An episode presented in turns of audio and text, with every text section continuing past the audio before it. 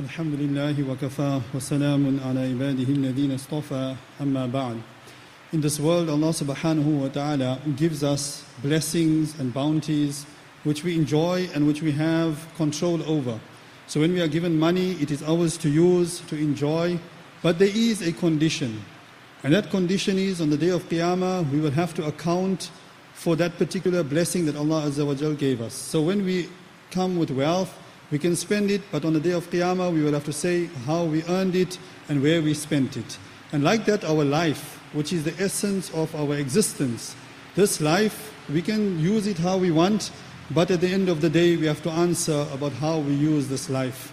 In, in, in actual fact, life is a trust that is given to us, that is given to us for a short period of time, and we will have to use it as a test.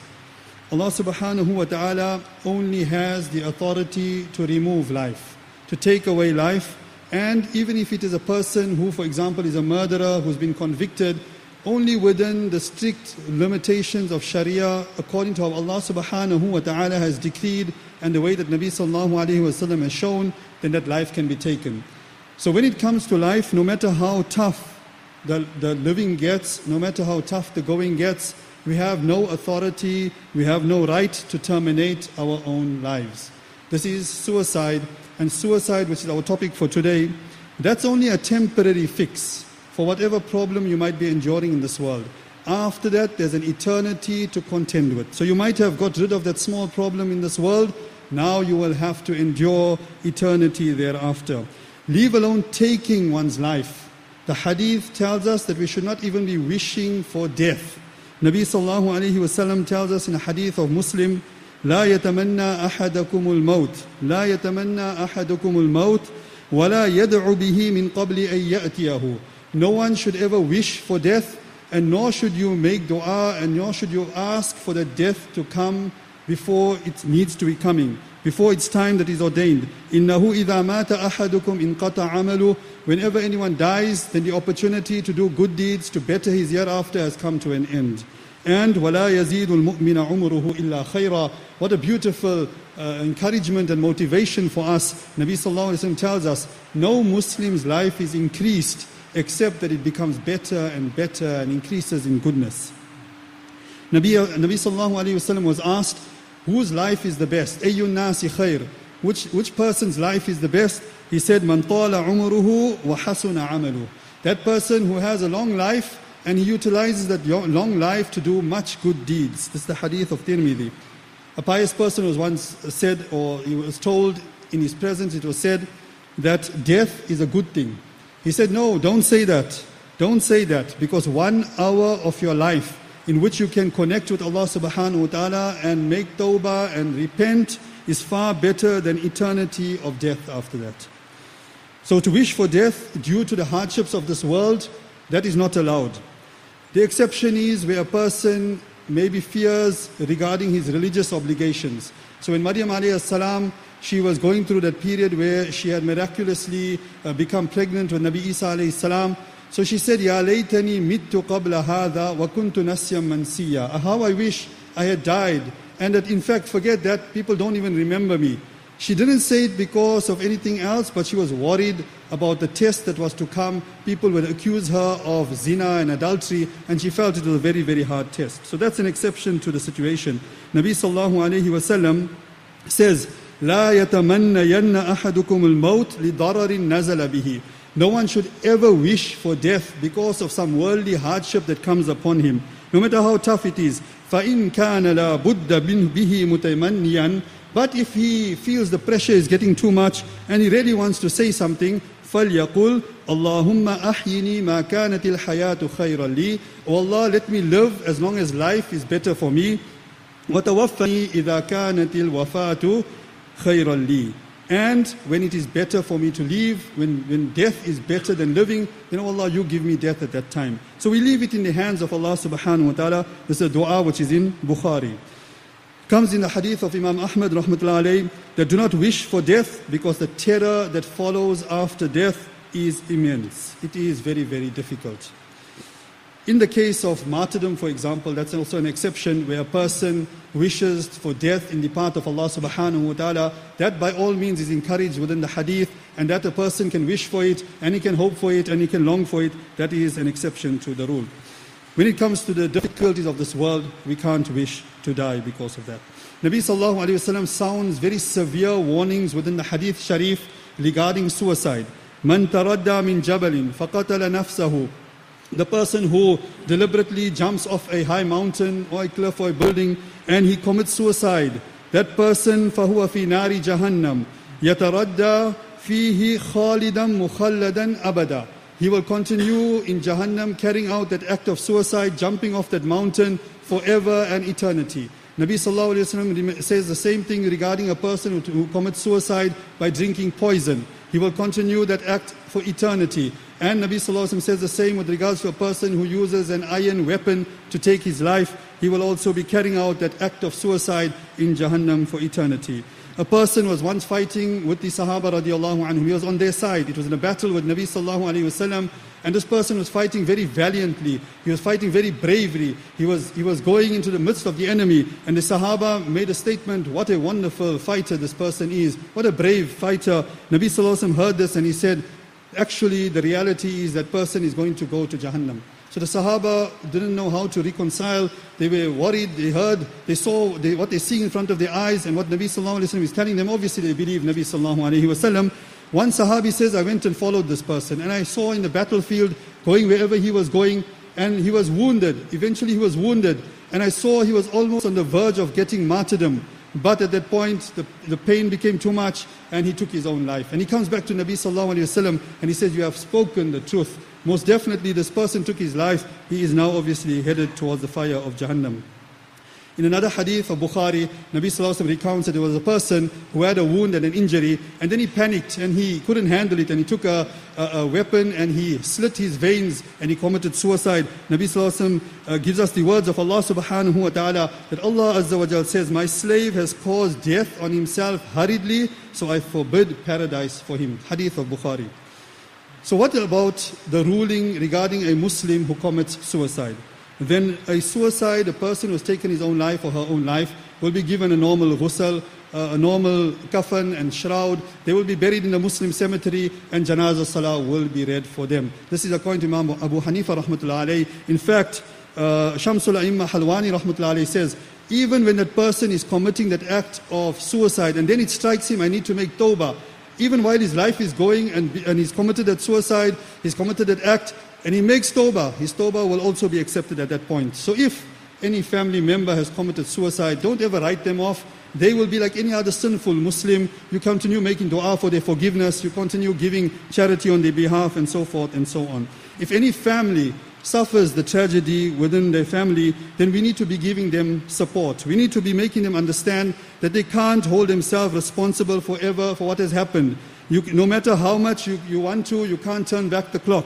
No matter how much you dwell on that past, no matter what you say, I could have done different, it's not going to change. In fact, this is what shaitan wants. Shaitan wants you to dwell on things that have already passed, which you can't change anymore, and he starts playing with your mind. He brings you more misery and heartache. Suicide statistics are alarming. Around 800,000 people commit suicide annually worldwide. The indication are that for every suicide that takes place, there's another 20 attempted suicides that have taken place. Suicide is the 10th largest cause of death in America for all ages. And when it comes to the age group 15 to 24, worldwide suicide is the second largest cause of death. In the last 45 years, suicide has increased 65%. So, when it comes to suicide, the single biggest cause of suicide is depression. People who are dealing with this internal turmoil, they are going through the suicidal tendencies or thoughts, they go through an immense internal struggle. But most of the time, we don't see it on the surface. And so we think that nothing's happening. This is something we rarely see. And because it has a stigma attached to it, and rightfully so, because it is a sin, people fail or they feel too ashamed to want to speak about it. So when a person has suicidal tendencies or thoughts, then he feels, I don't want to go to speak to anyone. The reality is that if they come forward and they speak, we can save many more countless lives. and many more people will, pay, will, will, will be saved from paying the ultimate price, which is giving their lives.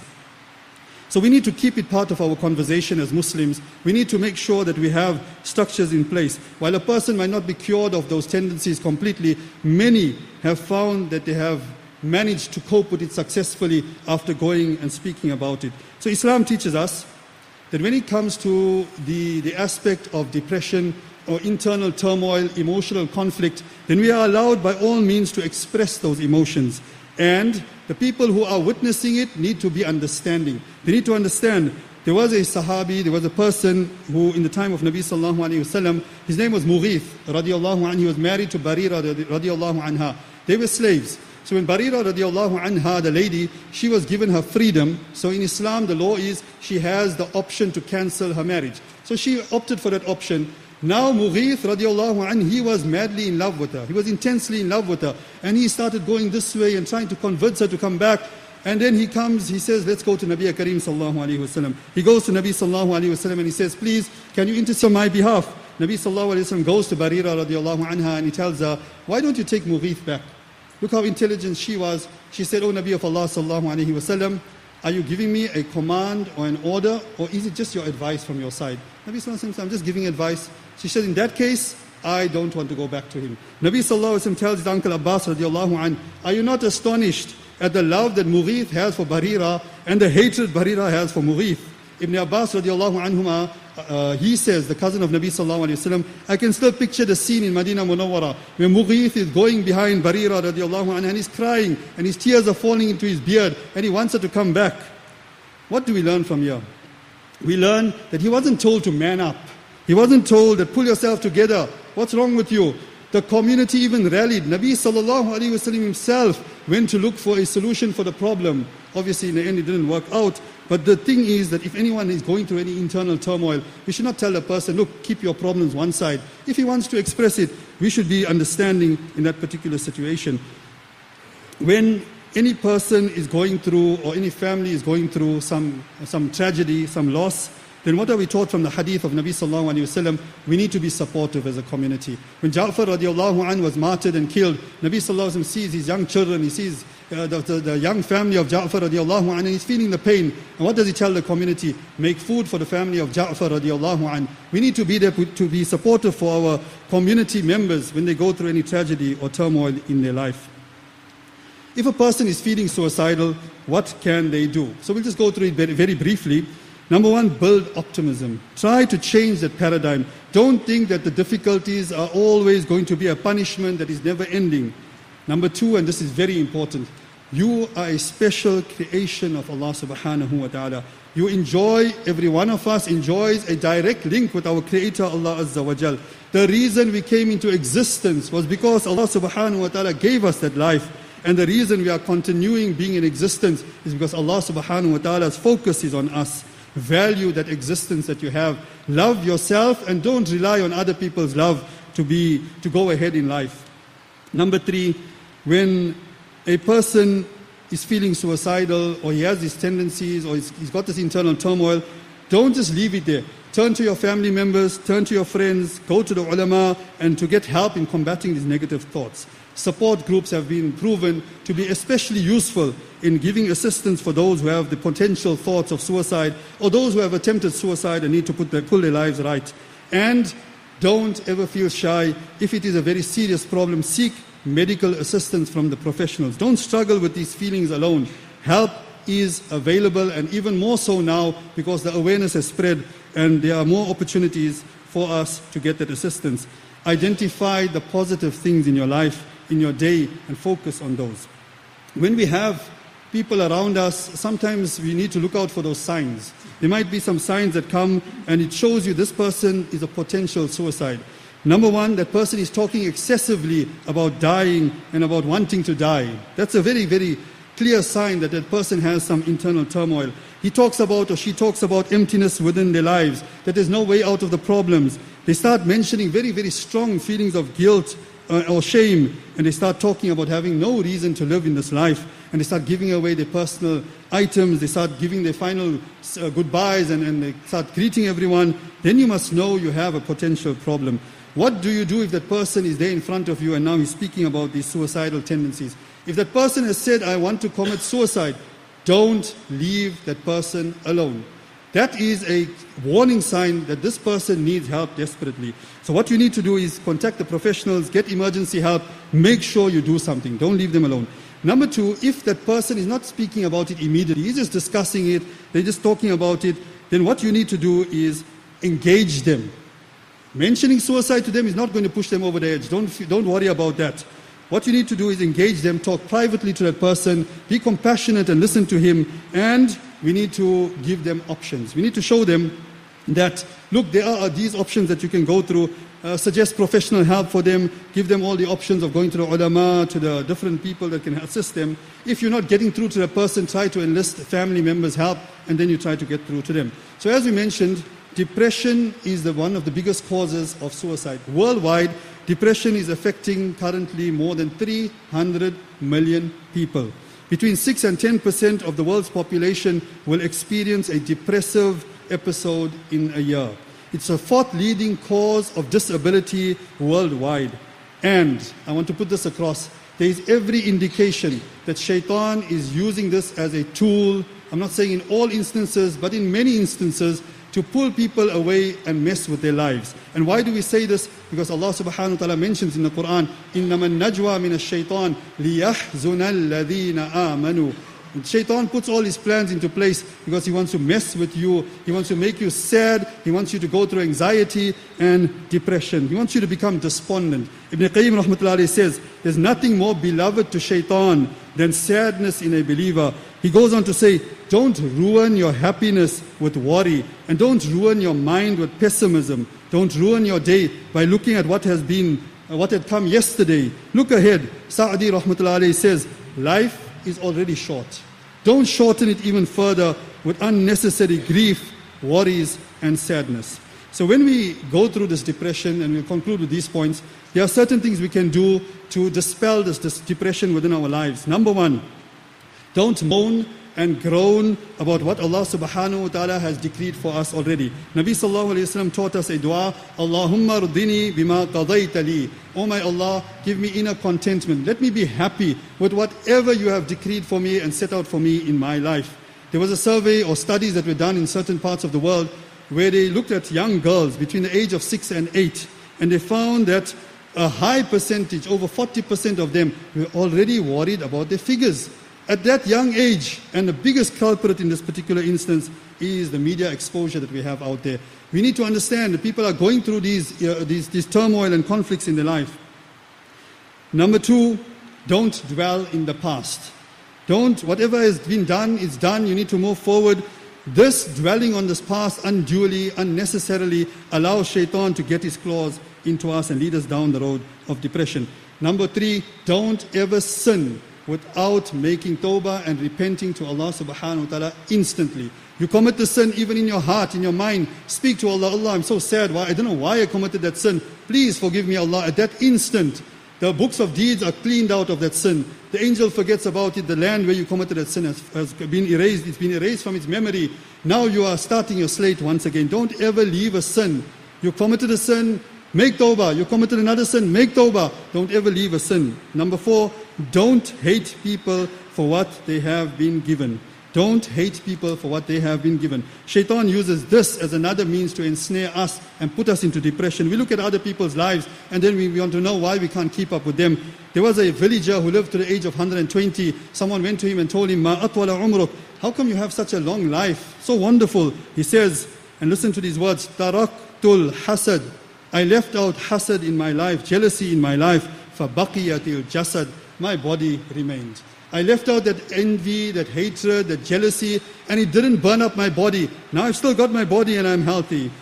Don't, number five, don't turn yourself away from Allah subhanahu wa ta'ala. فَالْيَوْمَ نَنْسَاهُمْ كَمَا نَسُوا لِقَاءَ يَوْمِكُمْ هَذَا Allah subhanahu wa ta'ala says, the only reason that we will forget you on the day of Qiyamah is because you forgot us. Don't forget Allah subhanahu wa ta'ala. And then the dua that Nabi sallallahu alayhi wa teaches us after salah. Allahumma adhib annil wal huzn. Allahumma adhib annil hamma wal huzn. Oh Allah, remove depression, anxiety, worry from my life. Inshallah, we make dua that Allah subhanahu wa ta'ala makes this a means of uh, people who are going through any te- suicidal tendencies, that they come forward and find that help.